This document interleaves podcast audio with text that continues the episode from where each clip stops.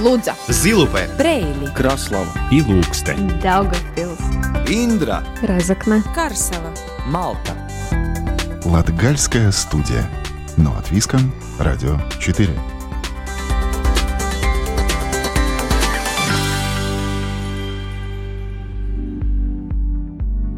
Добрый день, дорогие друзья! В эфире Латвийского радио 4 программа «Латгальская студия». У микрофона Сергей Кузнецов. Латгальская студия продолжает цикл передач «Латгалия на рубеже выборов».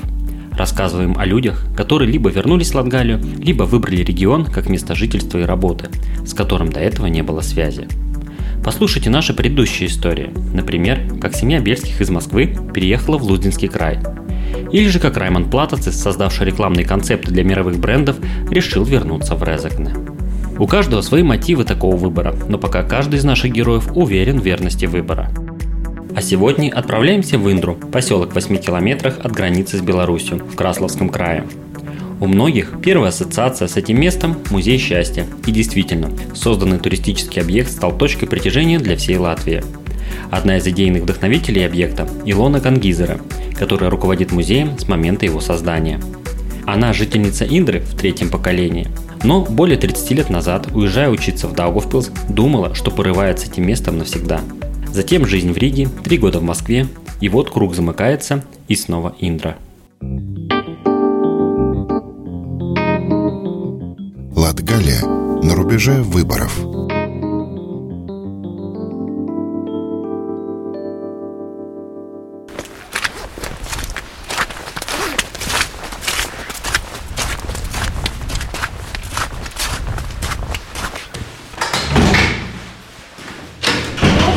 День. Добрый день. Проходите. Так, здесь можно оставить куртку. С Илоной Кангизера встречаемся в Индре, но не в Музее счастья. Зимой он закрыт. Но уже известно, что в начале апреля стартует новый туристический сезон. Разговаривали же мы в Доме встреч поселка. Это публичное пространство, в котором совмещается сразу несколько функций. Ткацкая мастерская, банкетный зал и экспозиция фарфора. Это новинка, с которой меня и знакомит Илона. Заходите, посмотрите на мою коллекцию. Что это за красота такая? Это Рижского порцеланового завода сервизы, которые мы собирали, ну я собирала э, в течение всего становления музея. Поначалу это то, что по брошенным домам местным я привезла, и поскольку накопилось очень много, и предметы очень интересные, уникальные, два года подряд у нас в Музее счастья была выставка сервизов, но э, мы не можем все время там ее держать, хочется что-то новенькое, поэтому эту выставку мы убрали.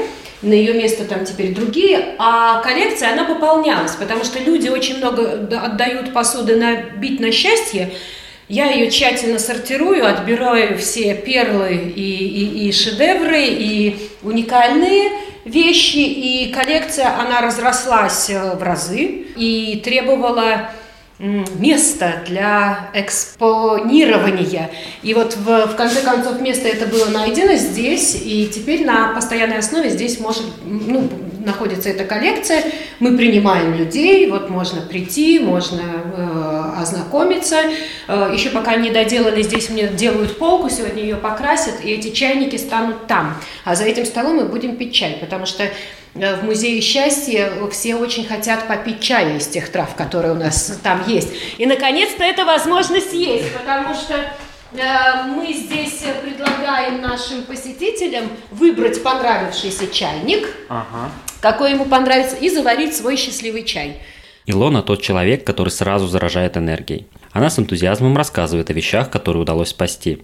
Практически за каждой чашкой стоит история семей, которые жили в этих краях. Все здесь забито, и если что, мы можем даже вот что-то, ну, что-то поменять, что-то на обмен. Да, можем. Эх, Не все открывается так хорошо, как хотелось бы. Эх, Попробуем. Да, вот какие-то предметы у нас, ну, вот продублированные. Или, допустим, Марика, вот Вся мебель, на которых размещен фарфор, также из окрестных домов. Сразу обращаешь внимание, что все шкафы выполнены в едином стиле. Шкафы. Да, Откуда? это и, тоже. Такое ощущение, как будто вот прям вот, вот сколько, раз, два, три, четыре, они прям вот один да, в один да, похожи друг они, на друга. они похожи, потому что, скорее всего, их делал один мастер.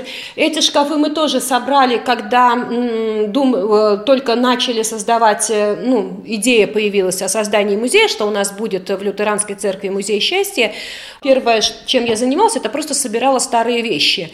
Э, Я ездила по старым домам, смотрела, ну, э, у меня брат крестьянин, и у него довольно большое хозяйство, и очень много куплено земли, на которой стоят э, брошенные, полуразрушенные дома. И поскольку он их собирался демонтировать, он предложил, что можно поехать и забрать все, что нужно для музея. И так делал не только мой брат, так делали и другие крестьяне, и другие просто люди, которым есть какой-то кусок земли с брошенным там дедушкиным каким-то по наследству доставшимся домом.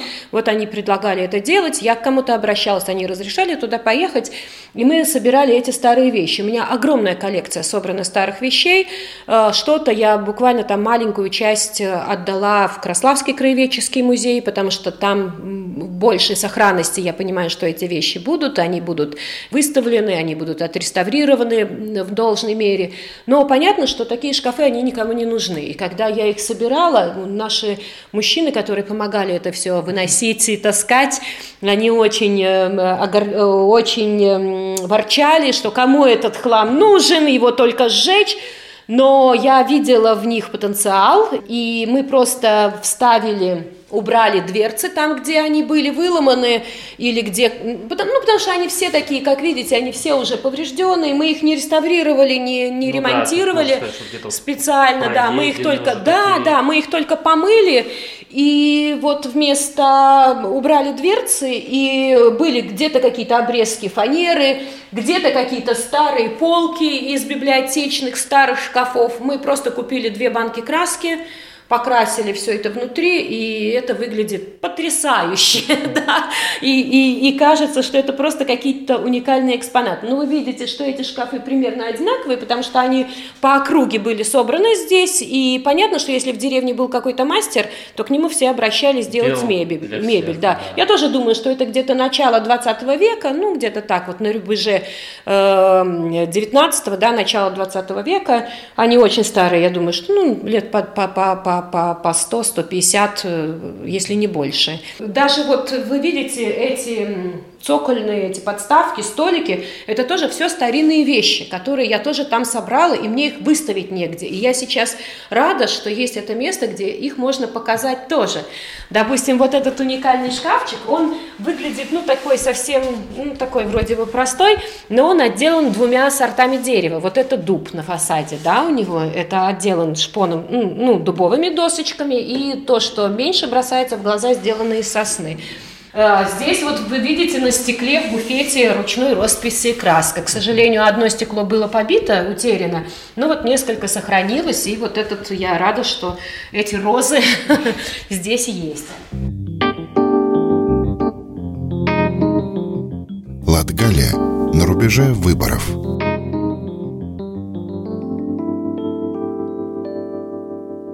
Илона Кангизера – человек увлеченный. Не каждый с такой любовью и проникновенностью исследует, а затем делится историей родного края. Илона родом из этих мест. Она третье поколение семьи, проживающая в Индре, а ее дети уже четвертое. Да, я родилась в Индерской волости. Бабушка приехала первой. э, Она была гражданкой Польши, но после войны эту территорию присоединили к Западной Белоруссии. И поскольку э, быт в Латвии, он немножко сохранился таким, как к чему они привыкли при Польше, вот жить э, в Венсету Мая, да, хутором своим, где рядом кусок земли, и можно было заниматься какой-то работой. Когда это стало возможным, они перебрались э, в Латвию, потому что после войны было очень тяжел, тяжелое время там в Беларуси. Э, У людей не было паспортов, люди не имели права передвигаться со своего места. Э, Они обязаны были отрабатывать несколько дней в неделю на колхоз. Э, Земли своей не было, хозяйство отобрали, кушать было нечего. И бабушка рассказывала, что по ночам она ходила на колхозное поле, где стояли большие бурты с картошкой, и она воровала эту картошку, чтобы прокормить детей. То есть на свой страх риск. То есть, если на месте ловили, можно могли расстрелять прямо на месте.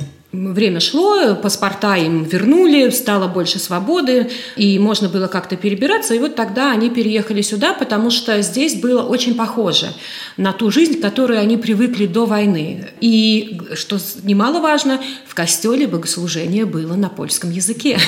И это их очень привлекало. И как только один кто-то переехал, сразу вся деревня переезжали поблизости, и поэтому вот рядом в Индре э, я знаю, что живут люди, которые когда-то были соседями моей бабушки, моей дедушек, бабушек, вот где-то там при буржуазной еще Польше. Вот бабушка со своими подругами, они говорили по-польски, э, с ксензом старались говорить по-польски, но с нами, поскольку мы уже такие неучи были, понятно, что, что они говорили... Да. да, они уже говорили на таком, ну, совсем бытовом таком языке, э, в котором присутствовало очень много белорусских слов, какие-то польские слова, э, русские слова, и это такая была, ну, диалектно такая помесь каких-то языков, и, может быть, поэтому я латгальский язык хорошо понимаю. Я его никогда не учила, но когда говорят по-латгальски, я все понимаю. То есть мне... То есть на слух воспринимается очень легко. Очень ложится. легко, потому что я вижу какие-то польские, какие-то фразы, которые, э, слова, которые говорила бабушка, хотя она с Латвией до этого не была связана. И, наверное, вот поэтому. Поэтому язык у нас здесь был, а среди детей, конечно, русский, ну, очень много белорусских э, слов, потому что на этой территории проживало очень много белорусов, еще до, до буржуазной Латвии. Это было э, этнических белорусов, здесь было очень много. Граница рядом, и в приграничье это вся перемешано. Но поляков тоже было очень много. По сути, вы уже третье поколение, которое здесь, ну вот если да, считать бабушки, да. потом родители. Дети мои четвертое, да, можно сказать, э, да. Но в какой-то момент вы решили сделать такой выбор, что надо ехать. Это как? Это, это был это ваш выбор или э, да, это? конечно, это обсто... нет, обстоятельства конечно, так, это был мой выбор, потому что я хотела учиться, я хотела получать образование, я хотела изучать культуру, и я уехала учиться. И я не собиралась сюда возвращаться, потому что я, мне не было здесь интересно. Я не думала, что я найду здесь что-то для себя. Я уехала учиться в Даугавпилс, закончила педагогический университет, э, русская филология и история мировой культуры. Я, конечно, хотела изучать только историю культуры, но, к сожалению, такая возможность была только в Латвийском университете, а это был 91 год, когда я окончила школу, и это были ужасные времена, и поэтому в Даугавпилсе была тетка, где я могла, ну, как-то жить и как-то, сводя концы с концами, учиться, скажем так, потому что зарплаты в Индре были просто ну, развалились колхозы, ничего не было, зарплат не было. Ну, многие жили с хозяйства, сдавали молоко, но за него не платили месяцами. То есть надо было там 3-4 месяца ждать, пока какие-то деньги тебе выплатят. И поэтому Люди жили в проголодь, голодали времена. А как вы смотрели на свое будущее э, я... на момент, вы, ну вот вы учились в университете? Да, да я пошла учиться, я пош, не пошла учиться, а при газете «Динабург» были созданы курсы журналистики, я туда пошла, и я, меня сразу взяли куда-то как нештатным, и я работала журналистом. И я не думала, что я буду учителем, что я буду русской филологией заниматься однозначно, я не, в этом не то что сомневалась, а была была уверена, что этого не будет. Но мои навыки пригодились. Вот э, в газете «Latgales Laiks» я отработала много, несколько лет отработала в газете «Latgales Laiks», а потом уехала в Ригу, работала в газете «Вести сегодня». Но вышла замуж, и у мужа была куплена здесь земля, потому что он мечтал построить эко-поселение, Дзесмос, ну вот что-то такое вот он уже 20 лет строит, и что-то ему удалось уже сделать. Мы жили три года в Москве, потому что бизнес э, был связан там, и каждый день э, я ждала, когда же будет это лето или, или хоть какие-то каникулы, когда я с детьми могу уехать э, в родную Латвию и, и, и побыть вот в родной Латвии, потому что все об этом напоминало. Переезд в Москву был связан с бизнесом мужа. На тот момент необходимо было постоянно находиться в России. В итоге Илона вслед за мужем и с детьми отправилась в Москву. Мы с детьми, ну, типа, поживем в Москве какое-то время. Это предполагалось на какое-то время, но вот три года я выдержала. Просто тяжело очень с маленькими детьми, когда муж улетает э, во Владивосток, э, и, и неделю его нет, а у тебя одному ребенку четыре месяца, а, а другому три года. И ты с коляской с седьмого этажа, и поэтому мы решили, что мы вернемся сюда, купим дом, в Индре, я останусь в Индре с детьми, а муж будет приезжать, ну, по мере возможности. Ну, вот так мы и перебрались, потому что э, гуляя по двору, где гадят собаки, где с балконов бросают чайные пакетики, гнилые арбузы и флакончики из-под боярышника, хочется свою песочницу, свою травку, газон, где дети могут побегать босиком. И тогда этот переезд был связан больше именно с детьми, э, именно о их будущем. Потому что я э, жила в таких условиях, когда я не понимала, к какой стране, к какой нации я принадлежу. Мой язык общения был русский, я знала, что я по национальности полька, но родилась а, и своей родиной я считала Латвию, Латгалию. И кто я, и, и, и как я, а у вас было и кем ощущение, мне быть. ну, сейчас, может, это ну, как относительно проще сказать, что многие люди сейчас делятся, вот рефлексируют на эту тему, что вот, да, понять, кто они, то есть они не, не связывают, да, для них, опять же, тот же язык общения, русский родной, но они родились или в Латвии, или в других странах, но здесь живут здесь, никаких связей с той же Россией, себя не идентифицируют, э, там даже родственников нет. Вот, э, а на тот момент у вас было ощущение, что вы одна такая? Да, я, я всю жизнь чувствовала, что я одна такая, что вокруг люди как-то более-менее пристроены. Они понимают, кто они, откуда да, они. Да, да, они свою принадлежность к какой-то конкретной э, территории они чувствовали, ну мне так казалось. А у меня была только Индра, где я чувствовала себя своей. Но я не хотела, чтобы у моих детей было то же самое. И поэтому, когда вот они родились, да, и были еще совсем маленькими, но я знала, что в пять лет э, надо отдавать детей в школу, и в какую школу, куда я их отдам. Я не хотела, чтобы у них было этого раздвоения. Дети родились у меня, ну, в Риге. Я хотела, чтобы у них была одна родина, с которой было бы связано все, и традиции, и культура, и язык. И поэтому э, я переехала в Индру. Здесь были очень хорошие условия для детей, потому что вот у нас есть еще и художественная школа, которая позволяет еще детям развиваться, ну, в таком творческом плане. И вот, э, в принципе, это был выбор такой, связанный именно с будущим детей, для того, чтобы у них была целостная картина идентифицировать, с какой страной себя идентифицировать, что их родина Латвия, и они должны быть, чувствовать себя ну, свободными, полноценными, полноправными жителями, гражданами именно этой страны.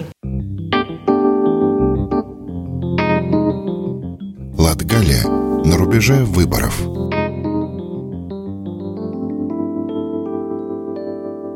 В Индру Илона Кангизера с детьми вернулась 14 лет назад. На тот момент не стоял выбор, чем заниматься или где работать. Главная задача – это воспитание детей. Когда они подросли, появилось свободное время, и, как признается Илона, было желание что-то делать. И директор Дома культуры предложила мне руководить детским кружком народного танца – я танцами занималась только в восьмом классе, когда к нам приехала хореограф из э, училища культуры и организовала у нас кружок. Я с удовольствием там занималась, но это был только один год. Вот. Поэтому у меня никакой такого образования не было, но поскольку есть педагогическое, я с детьми маленькими могла работать, и осенью я пошла на курсы, получила э, диплом, и регулярно каждые три года там езжу куда-то, каждый год на какие-то семинары, поэтому в 40 лет пришлось стать хореографом хореографом. Э, мы подтянули еще сеньоров, сложился еще сеньорский коллектив, и вот я руководила э, детским э, танцевальным коллективом и коллективом сеньоров «Лабвакар». Да, все у нас идет, все движется и гастролируем. И в Индии у нас было здание, ну оно и есть, это здание бывшей лютеранской церкви, которое со времен войны использовалось как э, спортивный зал, туда ходили дети, уроки физкультуры проходили, и использовалось как банкетный зал, где проводили какие-то свадьбы, потому что большое помещение, ну вот использовалось как э, банкетный зал для свадеб, какие-то дни колхозника, какие-то проводы на пенсию, что очень пышно в советское время, в 70-х, особенно в 80-х годах отмечалось. Но понятно, что что э, с приходом 90-х, да, когда все сократилось, разъехался народ, людей стало меньше, закрылись колхозы, это здание просто пустовало. Его лютеране передали на баланс волости, потому что лютеранской общины после войны здесь уже не было, и поэтому лютеран было мало, и общины у них здесь уже не было, и здание, вот, особенно в 90-е годы, оно просто стояло, разрушалось, и когда волость переняла на свой баланс, первым делом э, сделали маленький проект, поменяли поверхность крыши, и благодаря бывшей председатель председателю волости, это Эрика Габрусона, она всегда мечтала это здание, ну, что-то там сделать, какой-то музей, что-то открыть. А, но для нас, индерских жителей, а, лютеранская церковь, вот наша, как мы ее называем, кирха просто в народе, она очень такие же теплые воспоминания вызывает, как бабушкины сервизы, потому что там проходило наше детство. Мы ходили туда на дискотеки, там были какие-то вечера, мы гуляли там какие-то свадьбы. То есть это место, где мы встречались на каких-то приятных для семьи, для общины мероприятиях. И поэтому нам всегда было жалко, что она стоит и разрушается. И поэтому идея создания там какого-то музея вы, ну, была поддержана ну, практически всеми жителями и все, приветствовалась всеми. И вот идея счастья, я села изучать этот вопрос, и оказывается, что счастье связано только с одним, это с гормонами счастья и эйфории, с эндорфином и прочими сопутствующими гормонами, которые рождают это приятное эйфорическое ощущение в теле. И есть куча методов, э, способов, приемов, они все открыты, они все описаны, Э, оно все уже давно известно, и нужно было только собрать это вместе и в таком, ну, творческом, скажем так, художественном аспекте все это преподнести в виде игры, в виде какой-то какой, какой-то развлекательной такой программы, что я и сделала. В развитии идеи музея счастья никто не препятствовал. Возможно, находясь в таком свободном плавании, и удалось достичь того результата, который можно наблюдать сегодня – мы уже пять сезонов отработали. Вот в этом году, 8 апреля, у нас начнется новый сезон. Ну вот этот первый сезон а, Какие ожидания были? Потому что, с одной стороны, вроде все понятно, угу. есть и наполненность, и, и видение того, как это будет, но все же все будет более-менее ясно, удачный это или неудачный проект, когда придут вот эти люди со стороны и действительно вот это пощупают на себе и вот дадут эту обратную связь, представление о том, что действительно им это впечатлилось, вот этот первый сезон, первые посетители. Я... Было страшно? Э, ну, я бы не сказала, много лет на сцене, поэтому все время на виду, все время время. Ну и как журналистом работала много лет. Меня такого э, страха публики, страха э, к новым людям у меня нету, скажем так. Может быть, так совпало, что я как раз удачно э, удачно встроилась туда, в эту, в эту систему. Я, если честно, как-то я была уверена, что мы будем успешны. Потому что мне очень нравилось это, это, этот проект. Э, я сама им горю, мне очень нравится эта программа, и я была уверена, что мы добьемся успеха, мы будем успешны, будем популярны. Я в этом не сомневалась. А вот этот выбор все же места, а, понятно, вы эмоционально к Индре, ну, не то, что прикипели, да, это родные да, это места. Родина, понятно, да, иногда каким-то на, к любимым людям, к родным местам, э, скажем так, иногда такая вот есть как бы завеса, то есть ты какие-то критические иногда ты можешь так не осмысливать.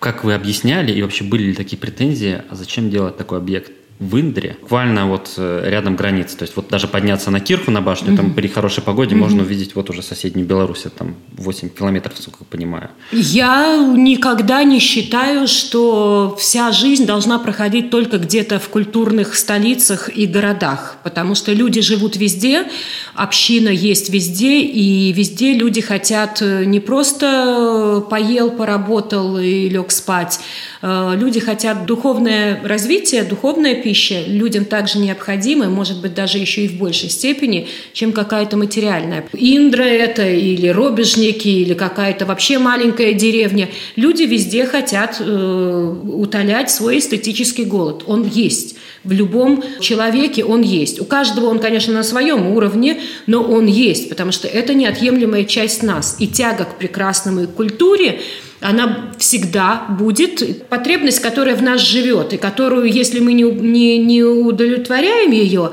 у нас начинается просто депрессия, люди начинают спиваться, там, я не знаю, что, что происходит, деградировать. Происходит деградация просто, если мы в этом плане не дадим себе пищу своим глазам, своим впечатлениям и своим эмоциям. И поэтому я никогда не думала, что в Индре нельзя чего-то такого делать. У меня, наоборот, я хочу еще один объект грандиозный создать. Мне только дайте возможность это сделать, и я, и я это сделаю. Даже вопрос так не стоял никогда, что вот почему в Индре. В Индре, потому что люди здесь живут, и им тоже нужно, и нам тоже нужно, и мы тоже хотим жить в красивой, культурной, развитой среде, а не, не, не, не, не думать, как вот поехать в город и где-то там поразвлекаться. Это, во-первых. Во-вторых, попробуй доедь в этот город. Вот вы сегодня ехали, выпал снег, снежная каша на дороге. Ее, понятно, наша дорога считается не, не в самом первом приоритете, ее почистят хорошо, если к вечеру. Я, допустим, хочу чаще ездить в Горс на какие-то концерты, какие-то мероприятия, но в силу того, что дорога будет не очень надежной, я вот себе отказываю в этом удовольствии, скажем так. И то же самое касается и Даугавпилса.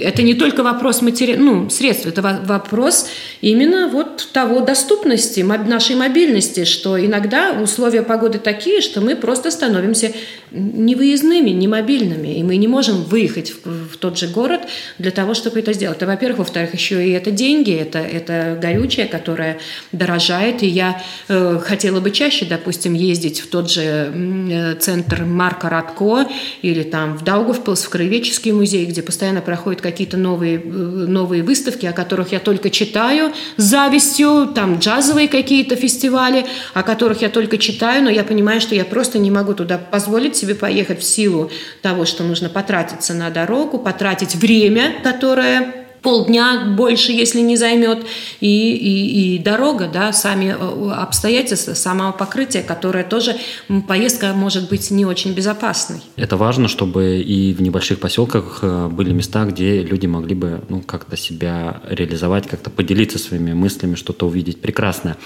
А, от чего это зависит? Это зависит от конкретного человека, который будет таким двигателем, мотором. Ну, не побоюсь, вот вы пример здесь, как в Индии, такой локомотив, который это тянет, э, вдохновляет вдохновляет. У нас команда. Команда, да, извините, да. да. Вот, ну, так сформировалось, что целая команда людей, единомышленников, mm-hmm. которые работают над этим и как бы не устают и горят этим.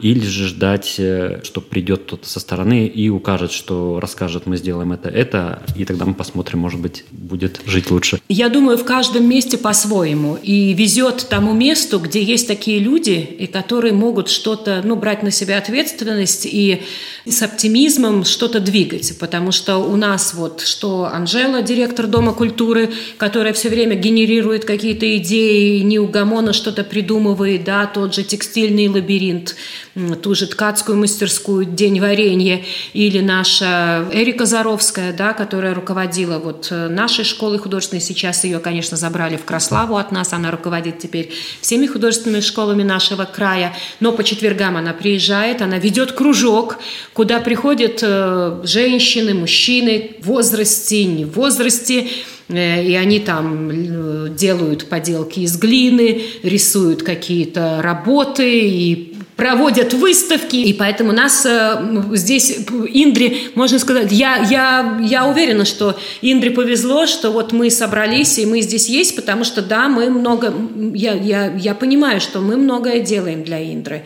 Э, я это понимаю, и это может быть, ну, с какой, со стороны кажется немножко нескромным, но хватит гнобить себя, и надо себя любить и понимать, что ты ценный член общества, и ты можешь, и ты даешь этому социуму, этому обществу многое. И личность очень много, большую роль играет в истории, играет в развитии, где-то ну, даже посмотрите по руководителям, да, каких-то отраслей, каких-то больниц, там, я не знаю. Вот э, есть фамилии в Латвии, которые у всех на слуху. А есть такие, про которые мы даже и не слышали, потому что вот они тихенько сидят, вот зарплату свою получают, да, они там делают то, что от них требуют, они делают, но они не делают больше, они не горят. И в таком месте жить не хочется. Не знаю, это вопрос повезло или не повезло месту, человеку в этом месте, обществу. Я думаю, что так. Уже завершив запись интервью, Илона рассказала еще несколько интересных историй, связанных с мебелью и посудой, выставленной в комнате. Послушать же их можно, приехав в Индру, где всегда рады гостям. А еще раз напомню, что сегодня мы беседовали с Илоной Кангизеры, руководителем Музея счастья в Индре. Латгалия на рубеже выборов.